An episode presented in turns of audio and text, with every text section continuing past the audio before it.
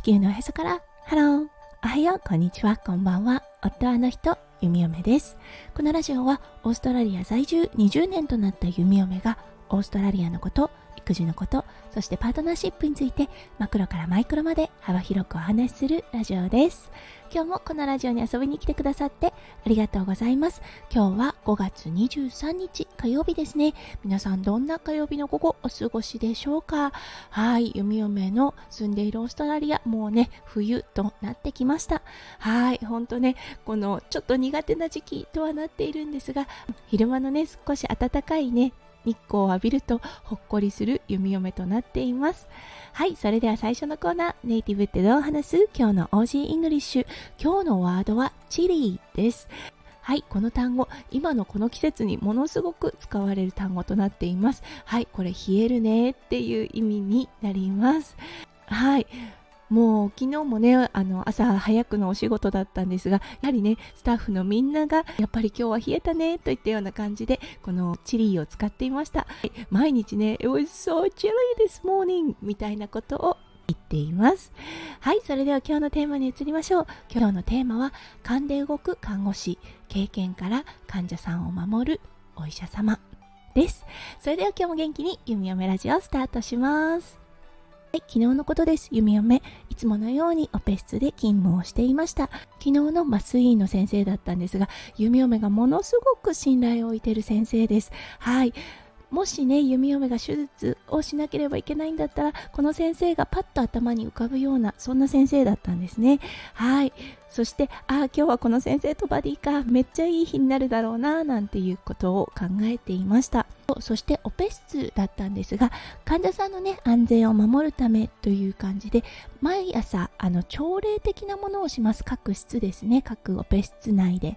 その日そのオペ室に担当になった人たちもちろん執刀医、はい、そして機械出しのナースたち、うん、麻酔の先生、そして弓嫁たち麻酔看護師。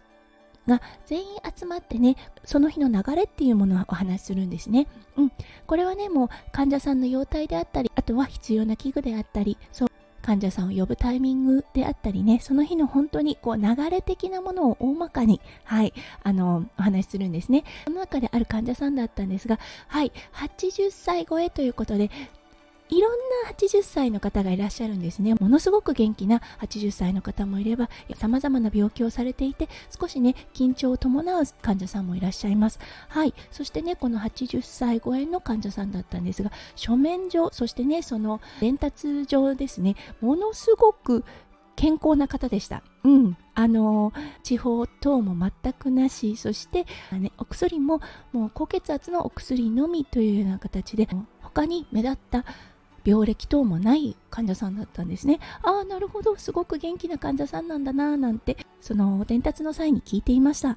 はい、そしてね、実際、患者さんにお会いしてお話を聞いたところ、ものすごく元気な患者さんだなというような印象を受けた弓嫁でした。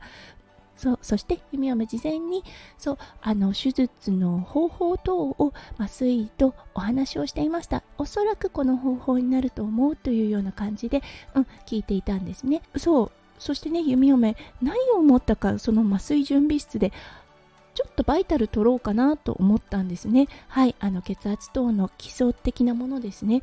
うん、あの病棟でされているものです。そう、そしてね病棟からの引き継ぎの際、はい、血圧とすべて安定していますというような連絡を受けていました。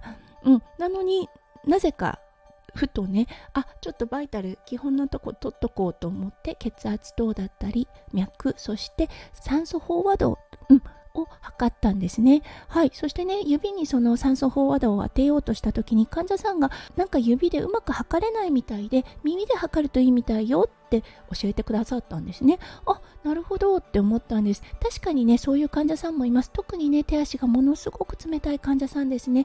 は、あのー、この指で測る際にね、正確なね数値が出ない場合があります。その際はねできるだけあのこう体の中心部に近い場所ですね。例えば鼻の先であったりとか耳とかでそれを測るんですがうん、確かにその指で測った時に数値が良くなかったのでああなるほどじゃあ耳かなと思って測ってみたんです。そしたらそこまで芳しくない、うん、ただ患者さんものすごく元気そうなのであれ？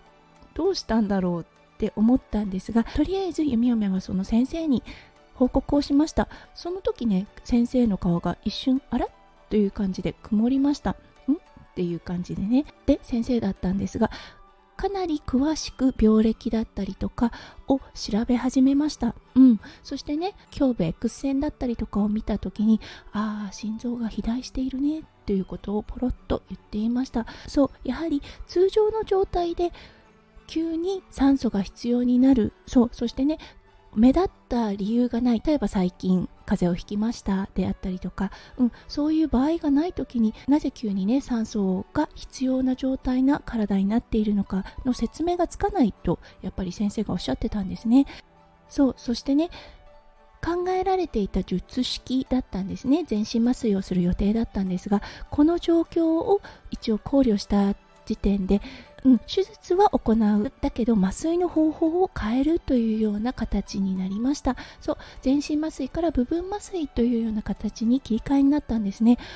ほうと思ったんです。これもしあの弓嫁がねふとあ一応取っておこうかなって思わなかったら素通りしていた部分なんですね。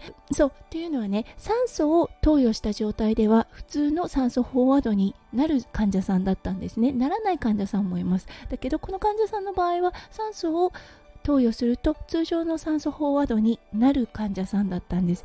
なのでスルーの可能性がありました。うん。そうだからねああなるほど。看護師の勘に沿ってよかったなと思いました。そうそして先生ですよね。そう書面上ではものすごく元気な患者さん。そうそして見た目もものすごく良い患者さん。だけど小さなねほころびがあるのを見逃さなかった先生。やはりさすがだなと思いました、はい、そしてその患者さん部分麻酔と鎮静剤という形でこの手術を行ったわけなのですがはいあの何事もなく無事に手術を終えることができました。はい、そして病院にいる間ですね何が原因となってのこの状況に陥ったのかっていうのを調べて、はい、患者さんをね安全に退院させるというようなプランが打ち出されました。うん、やっぱりね先生ってすごいなって思った一件となりました。でもね体調が整っている元気そうな患者さん見た目も元気そう。そう。どうしてもね先入観というものが生まれます。あおそらく大丈夫だろう。元気な患者さんだなみたいな感じの先入観が生まれてしまうんですね。そこをちゃんと疑問を持って対処するということであやはり素晴らしいと改めて感じた一件となったので今日はこのお話をさせていただきました。今日も最後まで聞いてくださって本当にありがとうございました。皆さんの一日がキラキラがいっぱいいっぱい詰まった素敵な素敵なものでありますよう読み読む心からお祈りいたしております。